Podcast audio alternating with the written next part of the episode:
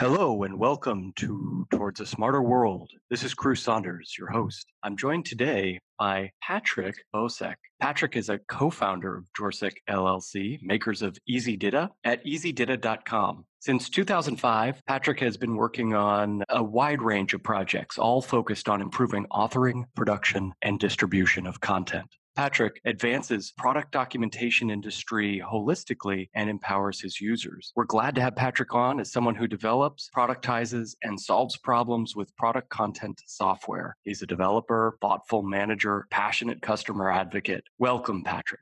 Thanks, Chris. Glad to be here. Let's jump into structured authoring. What do you see as the future of structured authoring? So I think structured authoring and probably structured content that's generated as a part of that is the larger conversation. I really do view that as being the future of content in general, or at least content that's worth maintaining. Any kind of content that's going to be put out over different devices, any content that's more knowledge based rather than one off style communication. I think that's all going to move to structured content in some variety or another. As it relates specifically to structured authoring, one of the things that I see happening today, maybe not predicting but hoping changes a little bit is that the conversation becomes less of a, a, format wars conversation, which I think is kind of prevalent inside of at least technical content right now, and really refocuses on just what are the right tools for different jobs and how do you mix those together. So I think that structured authoring as a whole is going to be a combination of formats, a combination of technologies, all working together to accomplish various goals in a patchwork fashion, but in one that comes together to, to form a greater whole. So in that fashion, I think we're going to see more XML, probably more Markdown, more fully structured custom schema, you know, generally as a function of JSON objects, those types of things. I think we're going to see a lot less Word. We're going to see a lot less formats that are proprietary, or maybe I hope so, anyways. I love the concept of the format wars. It seems like a uh, the name of a sequel in there somewhere. But can you talk a little bit about the format wars?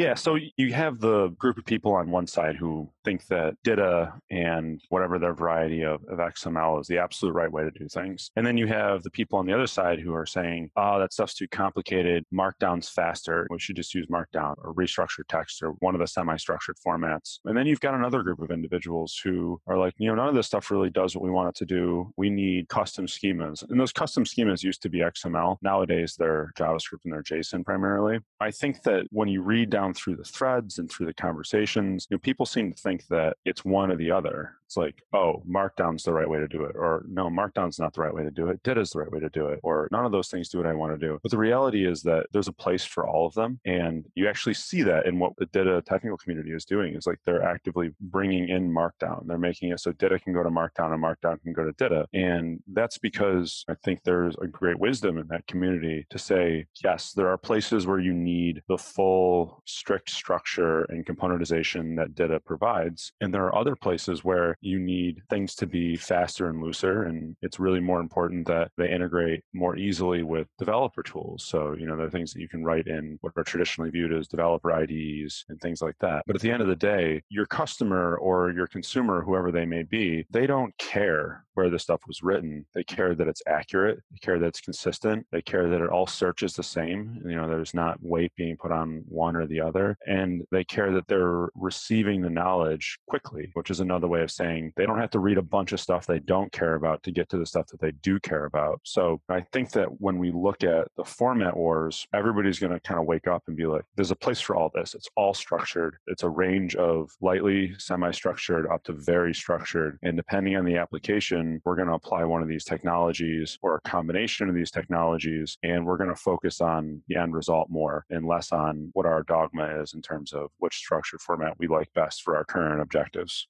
Wow. I think very aligned in this regard. At A, we're working on the master content model, which is essentially a way to try to unify all of the various standards and markup languages and renditions of structured content. We look at the need to create sort of system agnostic, even standard agnostic content models owned by the enterprise that represent schema in a way that's independent of all of the way the representations that content takes along supply chain. So we look at semi-structured or sometimes we call it pseudo-structured content as a good entry point into a supply chain that then moves forward into um, XML forms aligned potentially with DITA and then further downstream gets enriched with other annotation and metadata that might be, uh, for example, uh, schema.org, uh, various forms of schema.org markup, which could be JSON LD or any other markup variant that can represent the same elements within a model. I love this idea that it's not a, a this versus that technology. It's a let's find the best representation for our given publishing need because our content ecosystems are far more complex than a single standard can usually represent. And certainly a single authoring environment or a single publishing model. We have to create systems that are sort of independent. Does that generally make sense with your vision?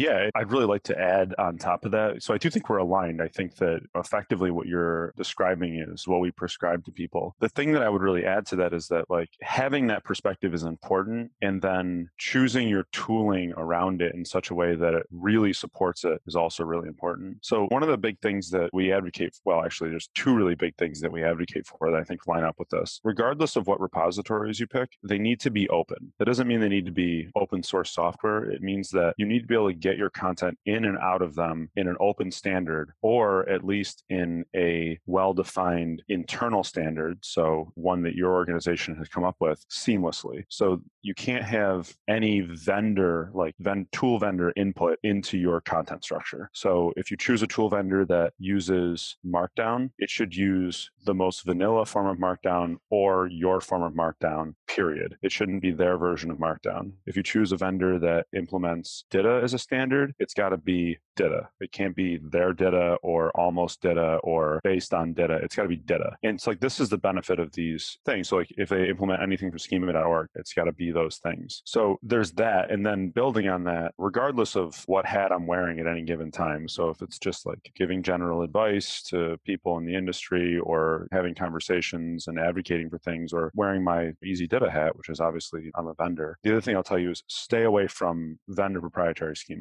I know that there are vendors out there like Hat Tools and stuff like that. They have cool tools and they do cool things. And oftentimes it's very easy to do cool things with them quickly. But be they traditional desktop hat tool or be they learning system or some type of um, custom wiki, eventually you're going to outgrow it or you're going to move away from it and it's going to be a problem. If you choose to go with a vendor's content format that has it, that is a time limit on it, it's going to cause problems in the future, guaranteed every single time. It's just a matter of how long long it takes and how long it stands around and then how big of a problem it creates at the end. Those are kind of the two big things for me. Choose systems that stay open and can be used programmatically via APIs and don't choose systems where you're adopting a vendor's content format. Right on. And that's really refreshing to hear from a vendor. And I have to say, it's also not common. I find that most of the vendors with the largest footprints with enterprise have a very strong incentive to create content lock in. And it creates significant friction when we're trying to, to, unify supply chains. When, in order to get content from point to point, we have to do a lot of manual transformation because of the unavailability of, of basic uh, API methods. And so it's very, I think, important for vendors to consider the long term picture of such a lock in strategy. Can you speak to the vendors that are interested in locking content up in a proprietary schema, why should they consider change in strategy now?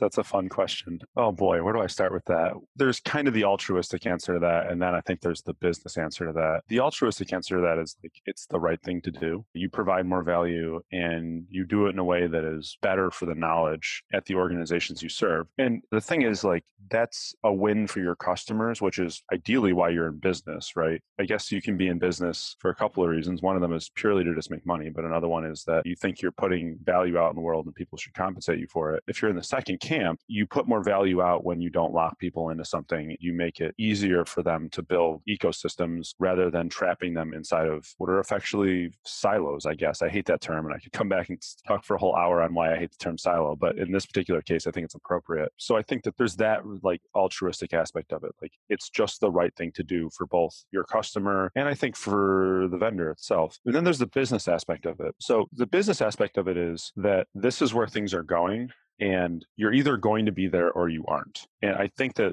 that can't be understated. So if we look at what's happening in the marketplace right now, we see that structured content is kind of like very, very horizontally infiltrating all of these functions that we weren't sure that it was going to infiltrate. So it's becoming the underpinning for web publishing. It's moving into systems in ways that we don't expect. One of the examples I'll use from our customer base, because this is a really unexpected example, and I'm going to get back to how this ties into the business discussion, I promise. So one of our customers is the American College of Surgeons, and they publish a book called the Cancer Staging Manual. It's the International Authority on Staging Cancer. Everybody uses this to say, okay, you've got X stage cancer, and then that translates into treatment, which is also in the book. In the past, it was a book, which we all know doesn't integrate with anything very well except people. And when they transitioned over to our product, easyDITA, it's now in an API, and that API can be consumed directly by the EMR, EHR systems vendors. So when doctors pull up their system to get the content that describes how to stage and treat cancer, that content isn't manually transcoded from a book into a database. It's a direct connection It's got consistency, update times. There's just a whole huge list of value around that. But it's like one of these little areas where you never expect to be sitting in a doctor's office and have structured content be the pipe that comes in and generates the care plan that they're putting together for you. But it's there. So it's happening all over the place. And it's what's backing all this API delivery, which is the future of content. This legacy notion of, of web delivered content where it's like, okay, you get WordPress and then you go type stuff into WordPress and then you pick a WordPress theme and it shows up on your WordPress site. Like that's going away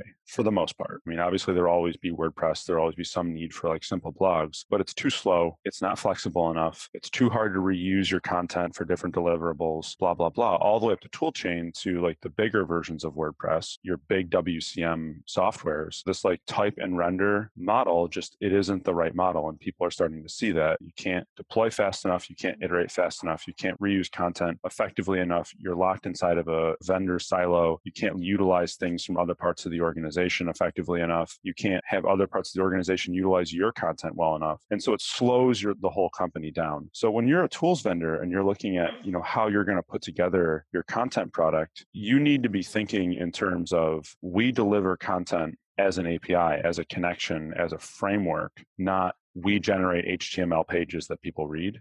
Oh my gosh. And everybody is in this life cycle of evolution at different parts of the organization. Of course, in the technical communications arena, structured content has been the norm in many cultures for years. In many other parts of the organization, topic based authoring, structured authoring in general is not only not normal, it's completely foreign. And so there's this cultural shift and awareness shift that's happening across across the enterprise. I believe that easyDITA plays an interesting role in that it seems like your product appeals to the onboarding of folks who are not traditionally used to structure. What do you tell authoring groups that have only written in presentation coupled environments, right? They're only used to creating sort of marketing tactics or campaigns where the content has been built inside of a wireframe or a presentation format from the very earliest form. And now all of a sudden we're asking people to look at content very differently in that needs to be decoupled. How do you help people make that mental shift from presentation coupled content to modular topic oriented content?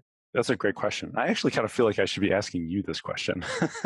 it's tough. You know, I think the thing is, we're kind of in early days, I think, for the shift for some groups. Like you said, this is the norm in tech pubs. we've been doing this for a long time. I mean, it's been the majority of my career, which is every day a little bit longer. And we've been in tech pubs most of the time. So I think in a lot of ways, when you start talking to people who are in marketing or even learning or really any other info dev group, you have to talk in terms of what they're looking to accomplish publish now, like how their jobs have changed. And I think it doesn't serve anybody to not be really upfront about the change, really. Your jobs have changed, things have changed. And at this point in time, you're not ahead of it anymore. Like there's no way to be ahead of it because like all this stuff is already happening. If you want to be able to keep up from the perspective of rapid publishing, rapid iteration, being able to do app integrated publishing, being able to drive more consistent messaging, being able to have a completely presentation agnostic content, which is to say device agnostic content, and being able to deliver that all intelligently. At this point in time, like it's still kind of in the, I would say, somewhere in the early adopters phase, but it's we're very rapidly getting to a point where your only option is going to be to fast follow because in every single industry, there are marketing teams that are doing this. So if you're not doing it this way, you're already behind some other people who are. And the ability to put messaging out that's going to be more consistent, have a, a more gradual slope from pure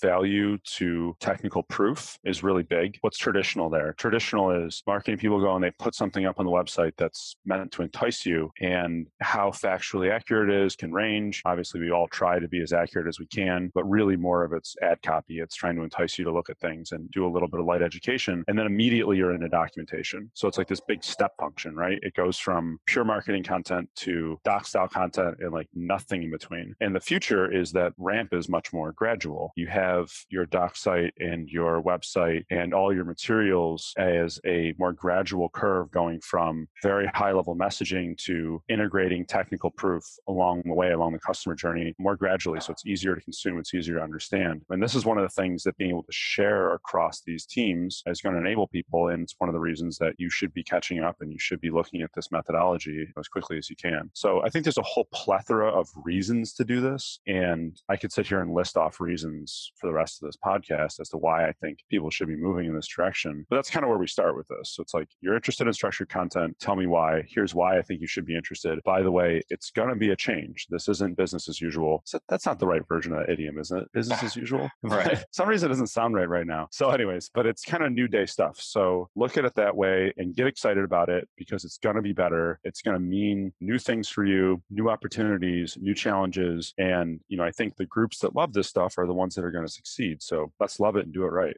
I think we need to find ways to make those on ramps as accessible as possible to the creative class. I mean, there's such an incredible variety of customer experiences that we're trying to create within an enterprise and there's a lot of different kind of people involved in the development of those experiences across a lot of groups that are understanding of their role within information development and the need for those assets they're creating to be reused and there's others who see a lot of their role as in communication as primarily ephemeral or campaign driven or creative focused with a one-time render kind of mindset and they all have different tools. A lot of creatives are working just in Illustrator and doing mockups and taking everything from a wireframe forward. And every time any content is discussed, it's always discussed relative to presentation. And so I always am looking at, well, how can we capture that content and move it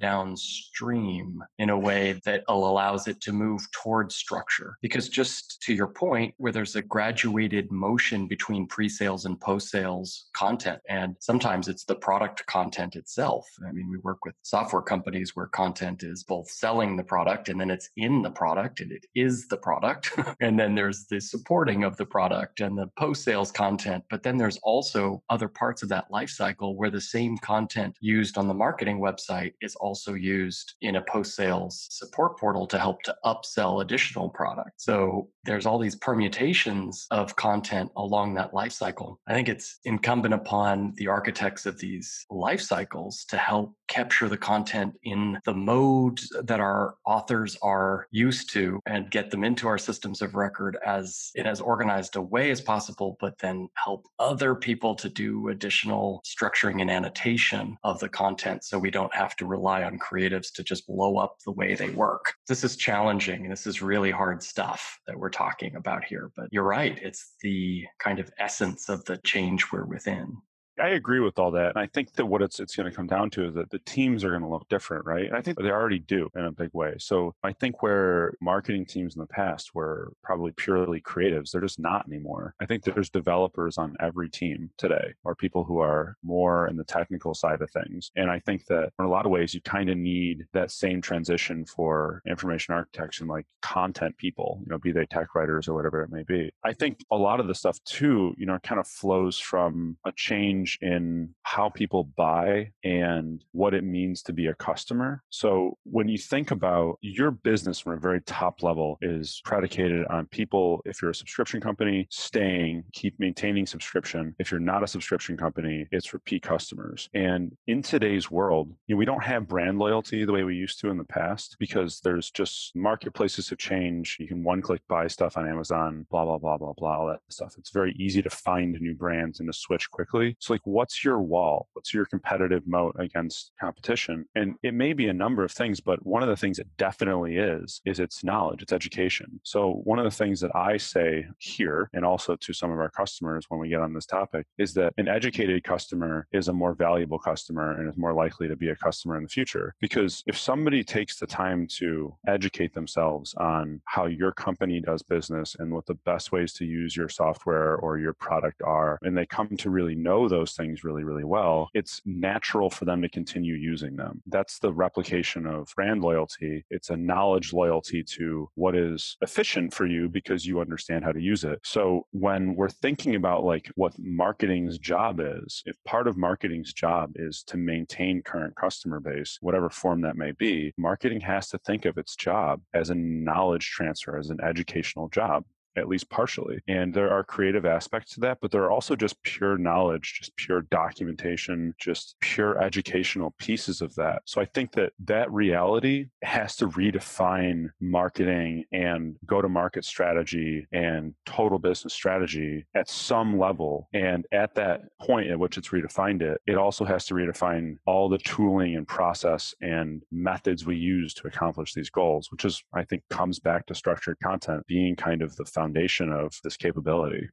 Oh, wow. Yes, indeed. What do you think is DITA role in this structured future? I mean, I know that's a very loaded question for somebody whose company name has DITA in it, but what is your sense of how DITA fits into a structured future? I, you know, I think I can actually probably give you a relatively fair answer to this question. Of course, I'm going to have some bias. I'll, I'll, try to take my sales hat off as much as I possibly can. DITA has a place, probably at every organization that creates enough content that they need the things DITA provides. So, what are those things? DITA is largely presentation agnostic. It maintains linking structures really well. It does componentized reuse really well. It serves document style content probably better than anything else out there today, unless you're looking at like really specific things like MilSpec or S1000D or journal authoring, whatever JATS. So unless you have like a very specific use case, if you have just a general document use case, you know, be it contracts, SOWs, proposals, long form user guides, repair manuals, et cetera, et cetera, et cetera, all this stuff that like really is documents. It's not just every page is page one style content. DITA is really good for that stuff. So it kind of scales up really well, but it also scales down really well. So it scales down to answer style content, like micro content, integrates with learning content really well too. So so that's not to say that it's the be all end all for content it's really not. It shouldn't be the only thing that you're using. So like a great example is we do some of our API documentation in DITA, but we don't do all of it in DITA. Like we use YAML for some things. I think it's YAML. It's whatever the open API standard uses. You'll excuse me, I'm a little bit further away from some of these things than I used to be. But we use a different structured format because it's the right format for that particular application. And then they're basically custom schema. Now they still decompile back to DITA for us because a lot of our tooling is set up around that. So we use more or less custom schema for some of the other things that we do because DITA doesn't describe that stuff very well. And we wanted something more lightweight or more semantic in what in the way that we're using it downstream. You know, I think there is still a place for unstructured too. So when you think about like where does unstructured fit, anytime you need to create something where the document is the thing, so like it's never going to be anything but that document, like Google Docs is great for that. So taking notes, sharing notes, collaborating on email responses, like I mean my notes for our podcast here, they're in Google Docs. And it's because I'm never going to publish them anywhere. There's no other system that's ever going to connect to them. And the priority for collaboration and connection is my ability to share this with one of the other people in our marketing department and have them come in and screw around with it easily. So the presentation doesn't need to be consistent, it doesn't need to be brand aware, any of those types of things. So I think that in the mix of content creation tools, like there's room for unstructured for certain applications. And then there's room for like highly structured, which is where DITA fits. DITA is not fully structured, obviously, if we want to be really technical. And then I think you look at the ways that developers will work with things that are either highly structured, like open API spec style documentation, or things that are very like developer to developer communication. So you look at like README files, which are often written up in Markdown for GitHub. That's the only place it's going. And it doesn't really matter how structured it is. It just needs to tell a developer how to install this package. Like that fits there, but it probably doesn't need to be chopped up and put onto a dev site or into an app or something like that. So DITA occupies this space where it's long-term maintenance of content. It's very scalable. It can scale up to being large publications and it can scale down to being micro content. And I think when you get to a certain volume of content, it's really good for reducing the overall maintenance overhead that you see with it, you know, due to things like management and automated publishing that tends to be quite good for what it is and the ability to componentize it and add in things like variables into your text and things like that, which maintain reuse structures. So at that level, DITA fits really, really well. And then I think you can blend all these things in around it. And if you have an open system, all these things can work together. You, know, you can pull content even from like Google Sheets if you want to into a system like easyDITA. You can ingest Markdown, you can mix it with your DITA, and you can have tech notes that are written in Markdown and they show up in your user guide or on your doc site or wherever that may be. You can document your API in YAML or Open API or whatever it is. And that's a section of your doc site, and you can have links off to procedural guide based content, which is written in DITA and is just more applicable to that particular implementation. So I guess it's a really long way of saying it fits at the higher end of structured and in content spaces where there's a document style application. So things have tables of contents. And if you need that to scale up really well, either to multiple products or multiple languages, or you need the ability to inject true semantics and in document metadata into that content to serve downstream processes. Love it. So there's an argument to be made that DITA itself needs never be uttered inside of a marketing department, not because it's not being used, but because it doesn't need to be necessarily understood if our content capture is aligned with DITA downstream. However, if you were presented with an entirely non technical director of marketing in an enterprise responsible for, let's say they're a product marketer and they're responsible for one particular product on a global basis, and they're used to working through IT or at least a marketing operations version of IT for kind of any content presentation. What would you tell them about DITA as an orientation to sort of why should I care? So, in some ways, I actually agree with where you started on this, which is DITA need not be uttered. I would start by talking to them about structured content, and I would talk about how that serves their messaging requirements and their messaging objectives. And inside of that conversation, I would like to describe where DITA fits, where JSON style custom schema fits, and where some unstructured might fit if that's part of the mix. But if you're talking about doing like holistic campaigning and you're looking to create messaging that's consistent across materials and endpoints and all that kind of stuff, whatever those things may include, the ability to develop content in a way where you can remix it and you can reuse it very, very efficiently is really important to these types of operations. Great examples like landing pages. Now, now, I know that a lot of the web CMSs out there have relatively good functions for pulling pieces on landing pages, but a lot of this stuff gets pretty complicated and it's still one of those things where it just doesn't totally fit all the time. So, like, it's kind of like you can say add three blogs to this. So, like, okay, if those things are blogs, they can show up or some other like very type based abstraction like that. Whereas if you have content and you have a modernized team for delivery of this content from a web perspective, you can take and you can re reassemble content, uh, a DITA methodology, which is to say, DITA map, pull in these three or four pieces, and you can publish that and it can generate a landing page from a number of variety of pieces. So, like if you're messaging out to, let's say, like industrial manufacturers or something like that, and you've got 10 different messages that you want to try with these organizations, you may have a bucket of content components. And inside of five minutes, you can create 10 different DITA maps lined up with these different components that will all render out into different landing pages. And then you can go out and you can test this stuff. And because you've separated the presentation and the actual content, your ability to set these things up and to iterate through testing and seeing what's resonating, it's orders of magnitude faster. And I think that that's good for marketing, but I think it's good for customers too, because what you're trying to get to is you're trying to get to a conversation with your customers that they understand. A lot of times, you know, the only way to do that is to kind of like, it's to try it and to see what they respond to. So if your technical stack is limiting the amount of things that you can try and the rate at which you can try them, you need to look at your technical stack. And that's going to probably flow all the way back to how your content is stored and managed. And, you know, DITA is an option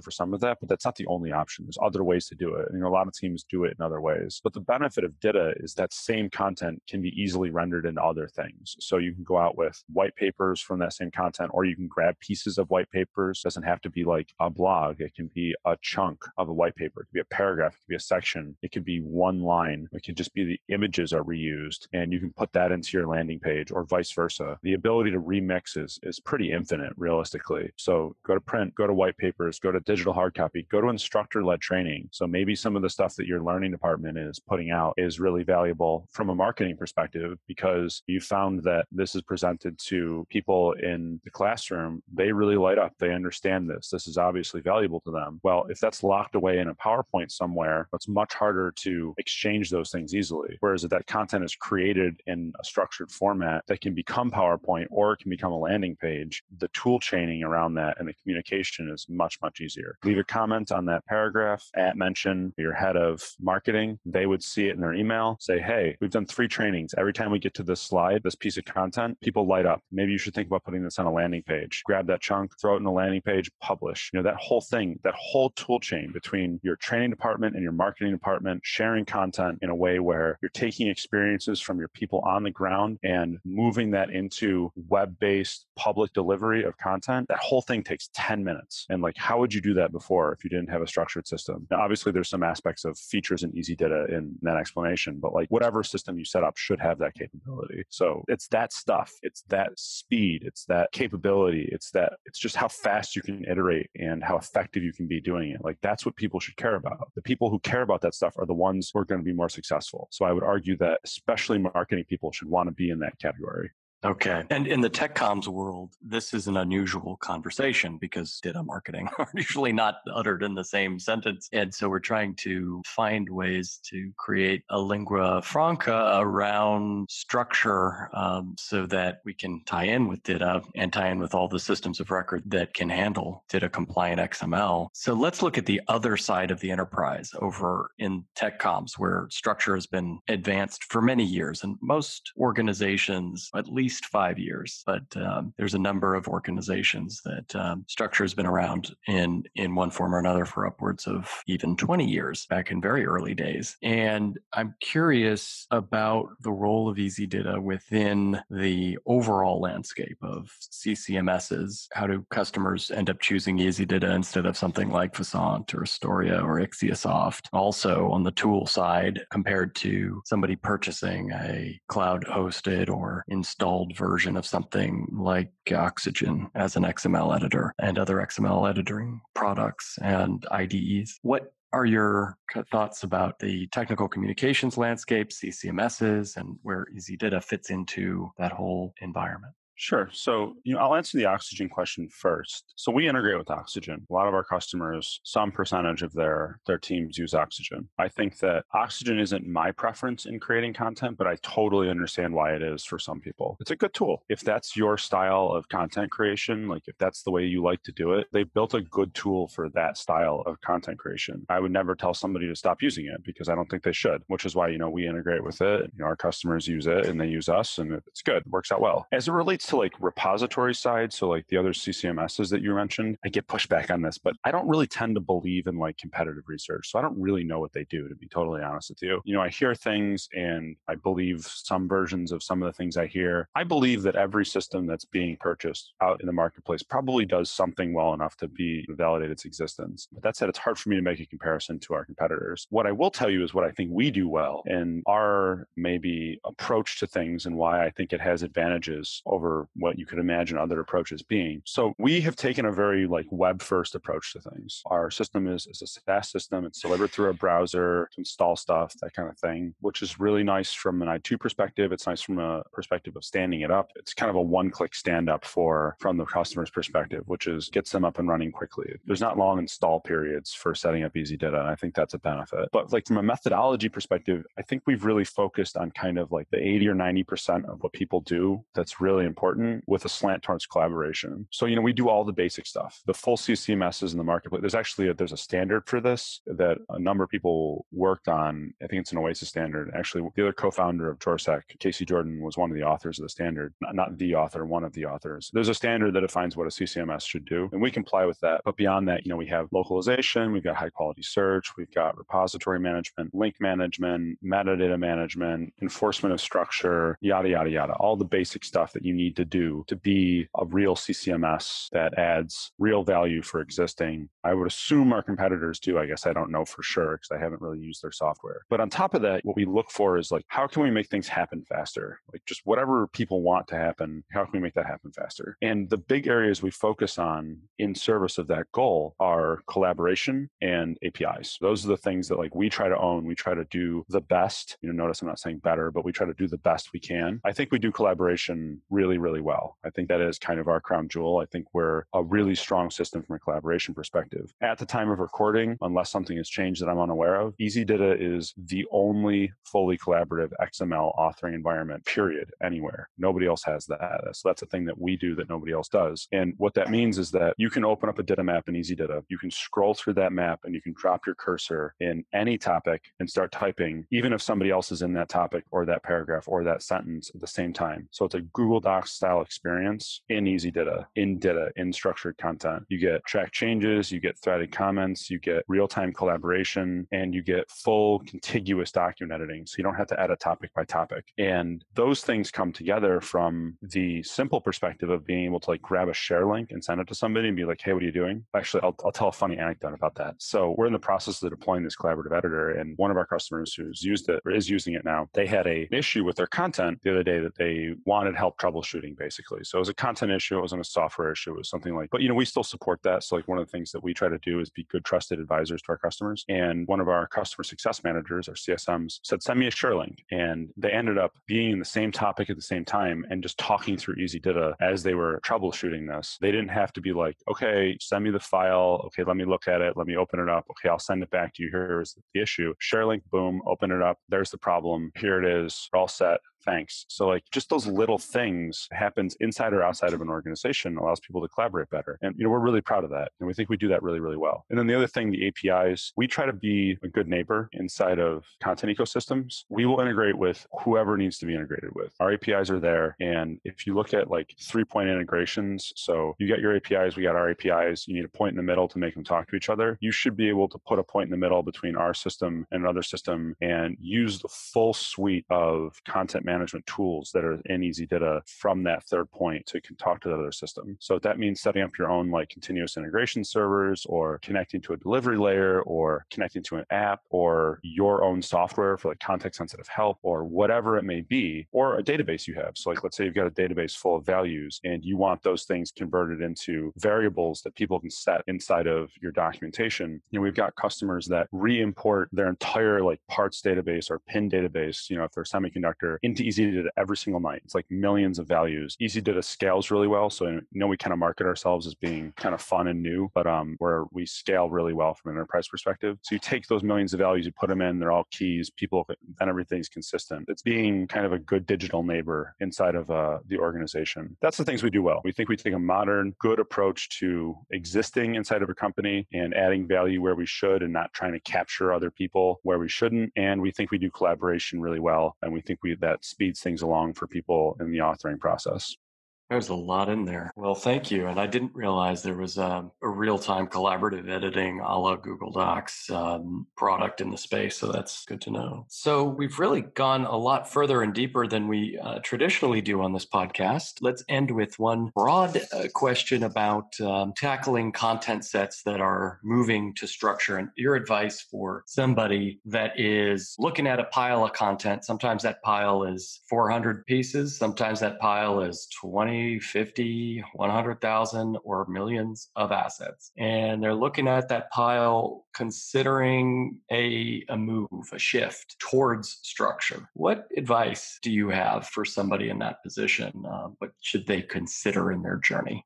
It's a great question. I think there's a couple of big points I would make on that. So I think the first one I would say is content first, tools later. So I think you need to be aware of what tooling is going to bring to your overall infrastructure. But I think these things need to be content led. I think you need to decide where content exists in your organization, which is sometimes to say like whose heads is it in? And then you need to decide where it needs to end up, which actually is also kind of whose heads does it need to be in. And you need to focus on how that content gets between those places because realistically, like that's content content, right? The whole purpose of content is in content ecosystems is to move knowledge from one person's head to another person's head efficiently and hopefully like without friction. And tools are going to play a role in terms of like how people interface with transferring those things around and that kind of stuff. But like in the middle of all that, you know, you have to decide what content do we have? What is the isness of our content? What is this piece of content? Is this a procedure? Are these things components? Do these things describe pieces of our product? Like take the content and abstract it away from this is a document, this is a user guide, and think about it at a more granular level. Like think about like what these individual pieces are and like what they mean to people and like where they come from. And you know, do your homework, like spend time on it. It's really important and valuable. And if you look,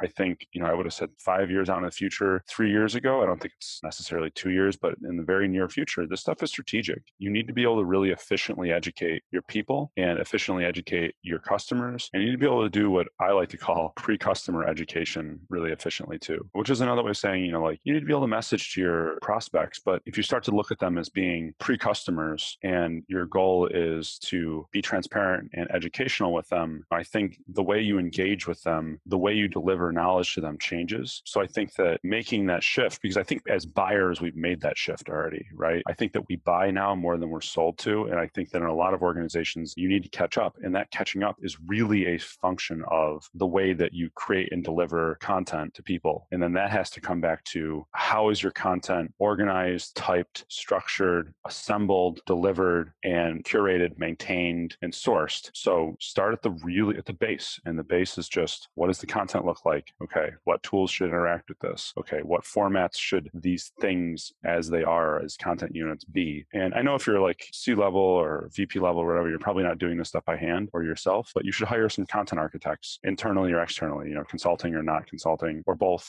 And you should make sure that the homework is done before you start buying tools. Because I think all too often people are like, oh, we're going to buy a new learning management system, or oh, we're going to buy this new CMS, and you know, this is going to solve our content problems, or oh, we're going to buy Watson and we're just going to dump all of our documents into it and it's going to magically answer questions. Guess what? It's not. Don't do that.